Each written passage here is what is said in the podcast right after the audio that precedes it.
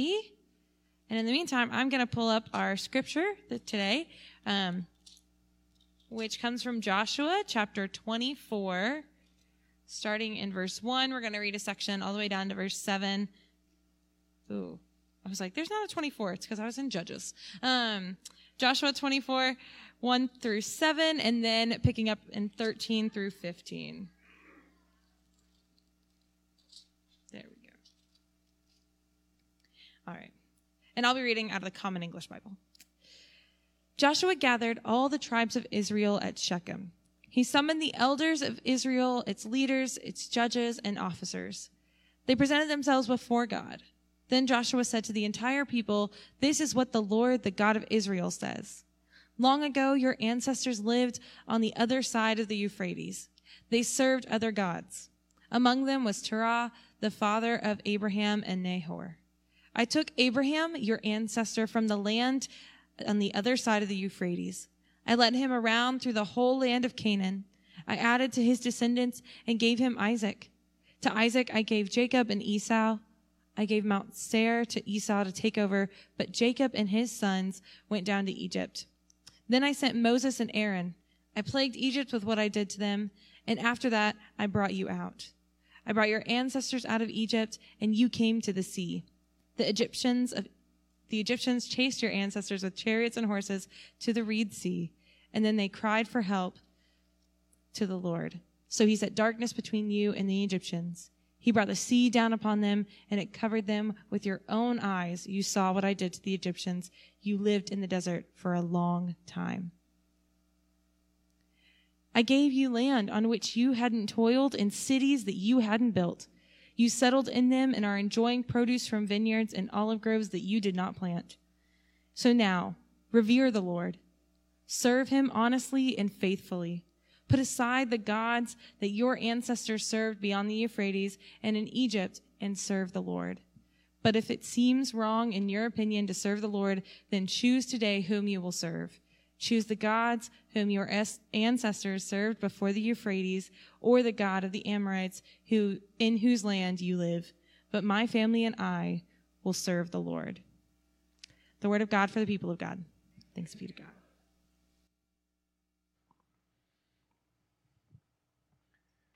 Please pray with me.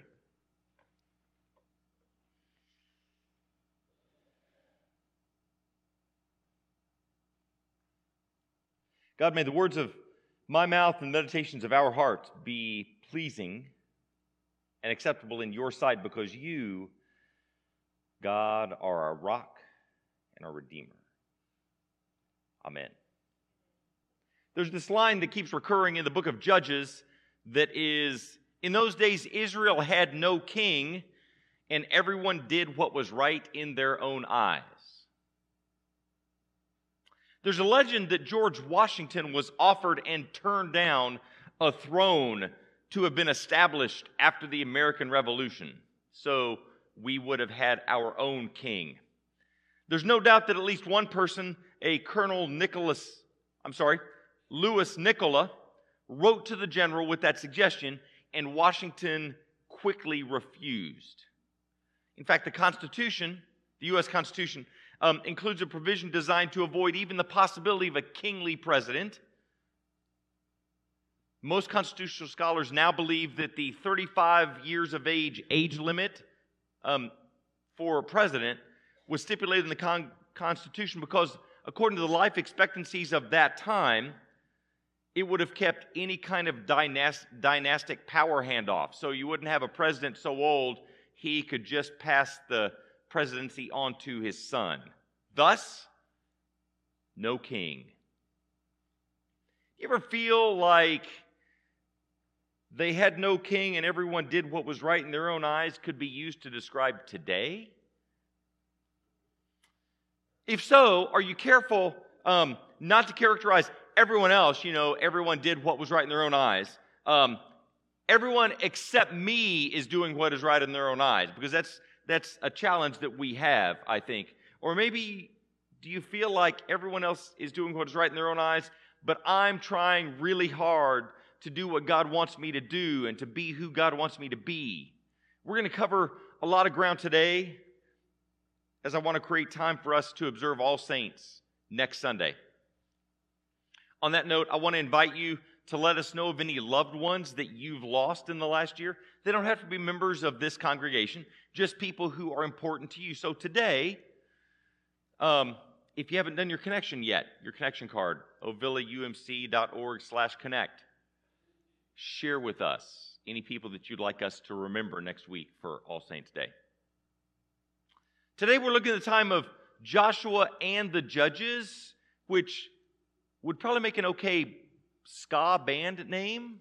Um, anyway, last week we got through God calling Moses and God and Moses delivering all God's people in the little summary that you heard Julia read for us this morning at the beginning of Judges. The enslaved people cried out to God for help, and God always hears the cry of the needy. And so God sent Moses. God delivered them from their slavery, and after setting them free, after setting them free, God gave them rules and commandments, um, directions for how to live, procedures where they could learn to live as God's chosen people, because God's chosen people were to be part of God's desire to bless all the families of the earth. So last week, I asked from what you have been delivered and from what God is still in the process of delivering you. Most of us, God's not quite finished with. So then, Tuesday morning, I'm reading from my devotional time, um, John 8, in verse 34. Jesus said, I assure you that everyone who sins is a slave to sin. Anyone here still sin? Occasionally? Once in a while? I'm not going to ask you to name it out loud. You don't have to put that in your Connect card, it's totally fine. But if you do, then you're still in the process of being delivered. And that's a good thing.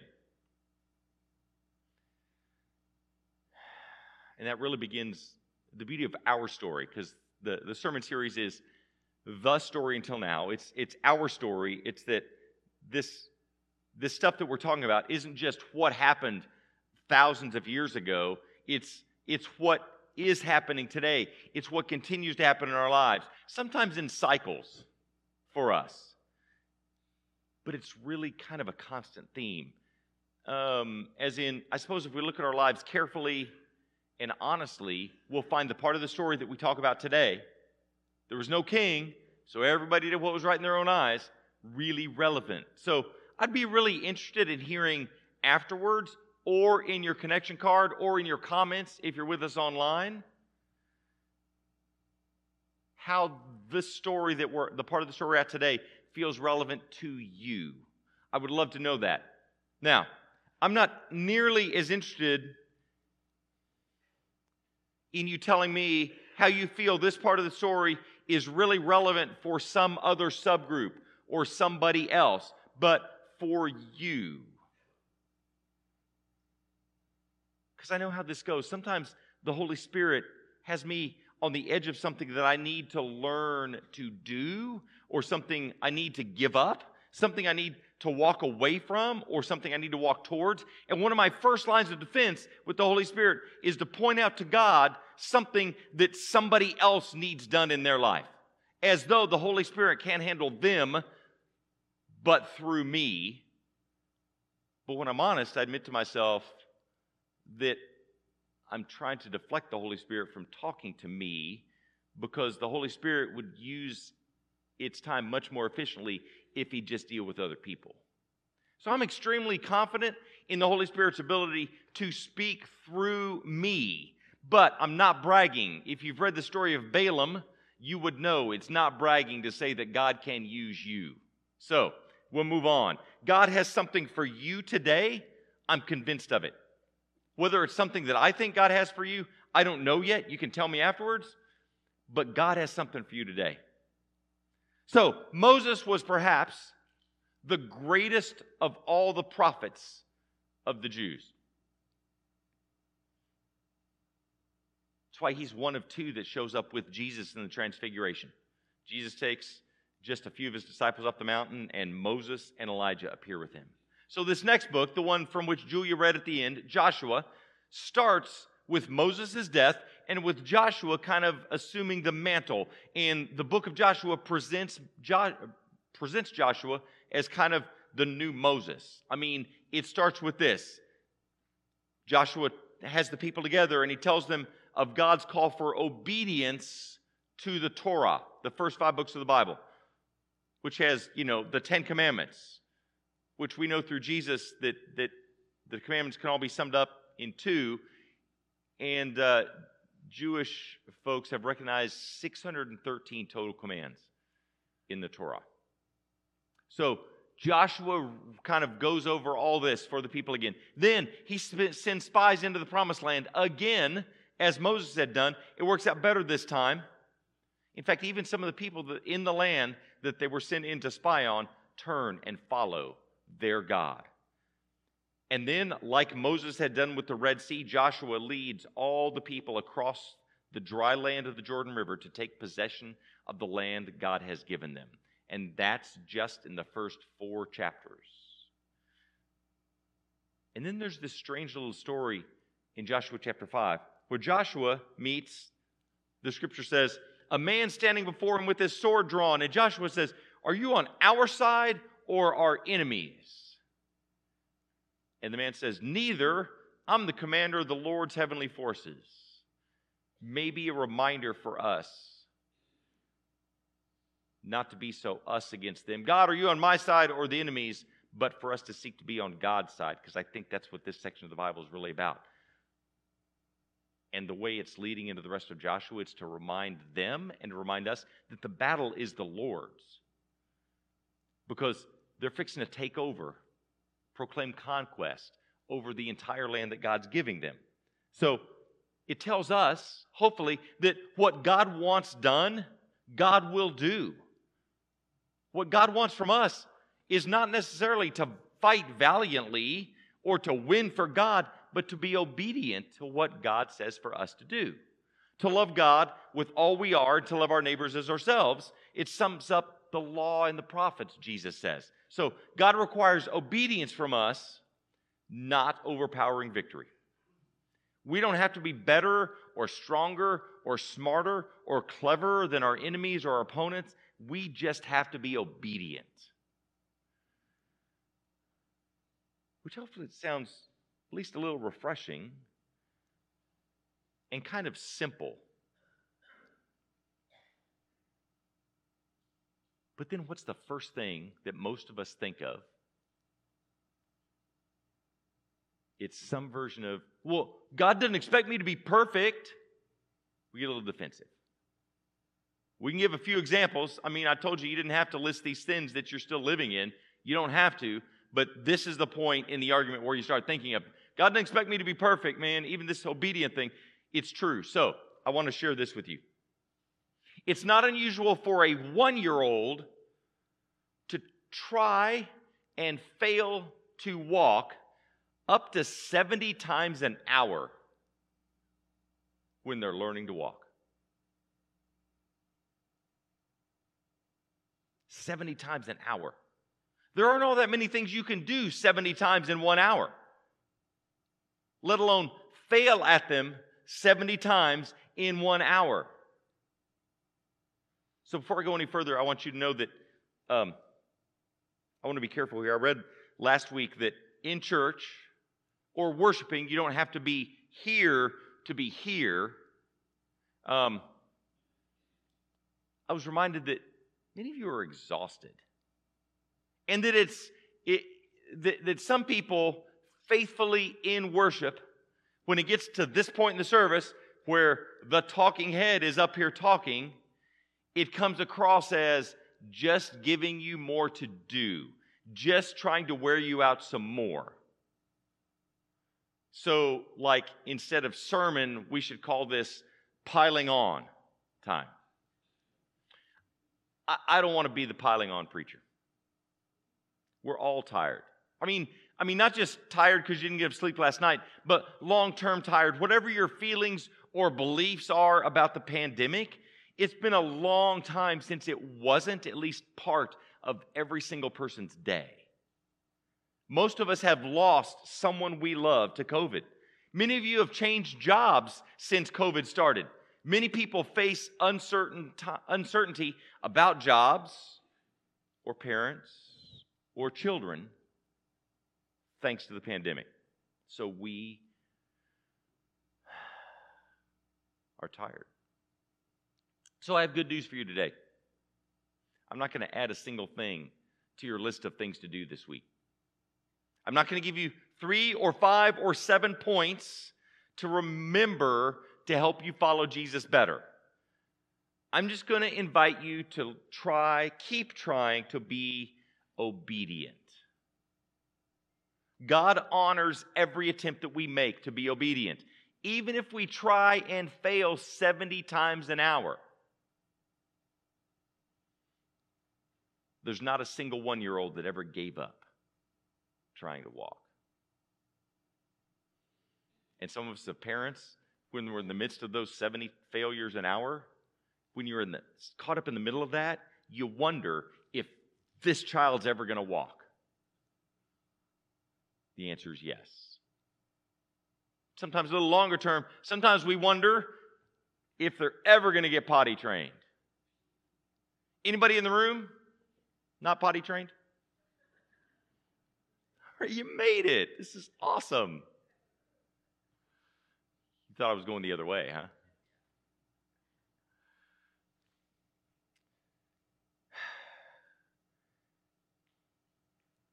So, the next books in the Bible, these books that we're on today, are full of reminders that obedience to God isn't easy. Now, it isn't hard because God set the bar so high. Because you remember, God didn't give the people 613 commandments to keep for a certain amount of time, and then God would deliver them from slavery. God got them out. But the message of Joshua and Judges is it's, it's hard to be obedient because we have so much trouble not making up what being obedient is really all about. Simply, it's not about everybody doing what's right in their own eyes. There are 613 recognized commands in the Torah. Jesus said he didn't come to abolish them, but to fulfill them. So they're still here. Most of us have our favorites. This one's the most important. No, this is. On our good days, we remember Jesus summed all 613 up into love God with all your heart, soul, strength, and mind, and love your neighbors and yourself. On our not so good days, we get some one or collection of the commandments stuck in our craw, usually because it's one that doesn't trouble us greatly, but somebody's out there flaunting it, and we can, again, point the Holy Spirit at them to try to deflect the Holy Spirit from working in our lives to deal with what we need to deal with. So we weaponize some other command that's not so difficult for us and aim it at other people.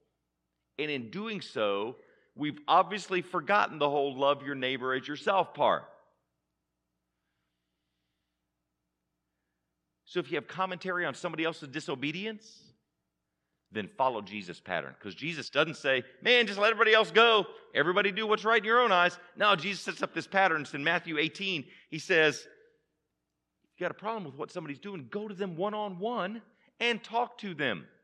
If that doesn't work, bring a trusted friend or two.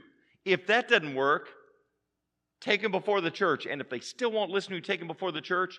Treat them like you treat a Gentile or a tax collector.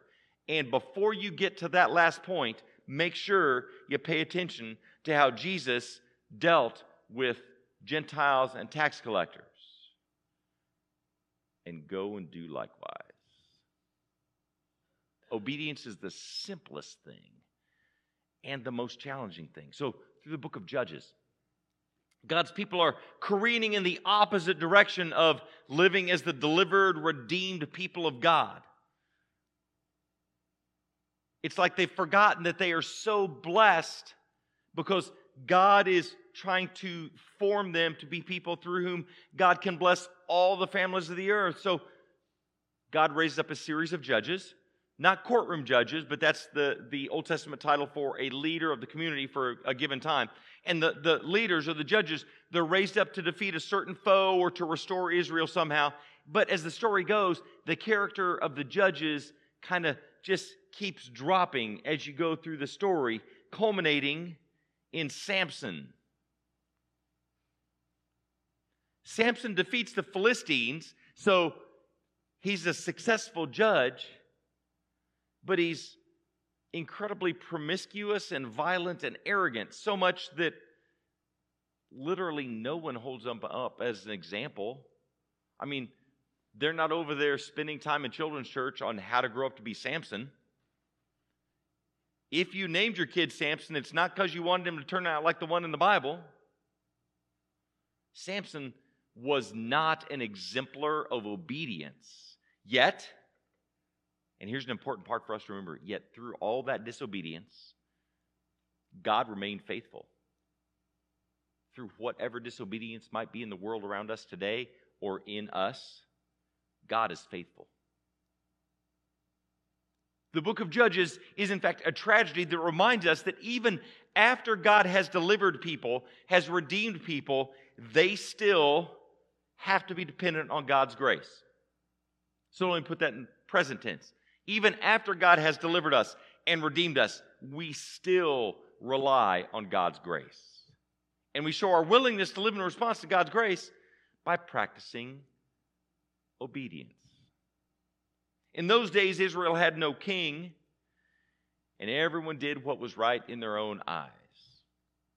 We have no king but Jesus. Yet we struggle not to be a church where everyone does what's right in their own eyes. I don't have an easy cure or a quick fix for this, except to practice obedience. And obedience doesn't mean learning all 613 commandments so you can be even harder on yourself. If obedience depended on learning all 613 commandments, then smarter people would be more naturally able to be obedient than the rest of us. And there's nothing in Scripture that teaches that being smart helps make you be a better follower of Jesus. Obedience depends first and foremost on remembering that we've been delivered. See, I think once the people got into the promised land and God gave them victory over so many other peoples, it was easy to forget all that God had done for them. Even though a part of the litanies through the first five books of the Bible was God's people were supposed to be continually reminding themselves that we were once slaves in Egypt. And we're supposed to, to, to base our treatment of everybody else on remembering what it felt like to be a slave in Egypt. So obedience depends primarily on remembering that we've been redeemed, that we've been delivered, that we've been set free.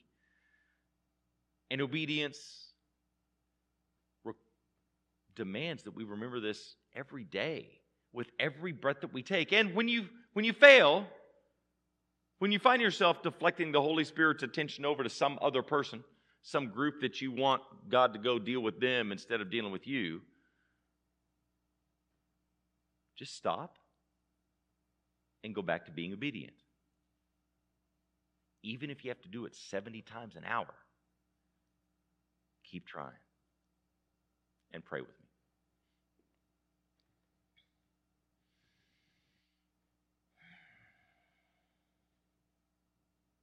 God, we are grateful that you are faithful. There's nothing we can do to challenge or turn away your faithfulness. Not that we intentionally try, God, but we have failed to live as obedient people. Every once in a while, we failed 70 times in the same hour, God, and you are still faithful and you pick us up when we fall, and you help us brush ourselves off, and you encourage us to go on and try again. God, we live sometimes just like the people in the time of the judges, as though everyone ought to do what's right in their own eyes. But God, at the same time, you've given us the church to be a part of where we can encourage and challenge each other because we all keep failing. And God, don't let us off the hook in telling ourselves that we just can't do any better.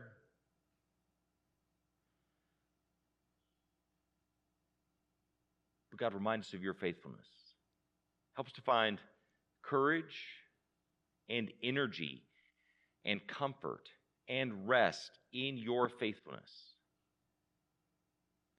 that we might live as the people of God, that through us, God, you would carry out your desire to bless all the families of the earth.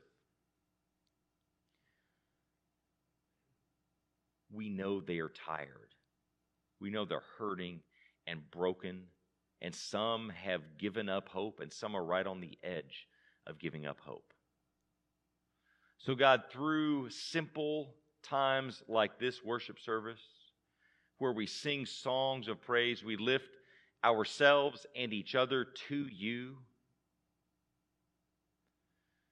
Fill us with hope that we can live as obedient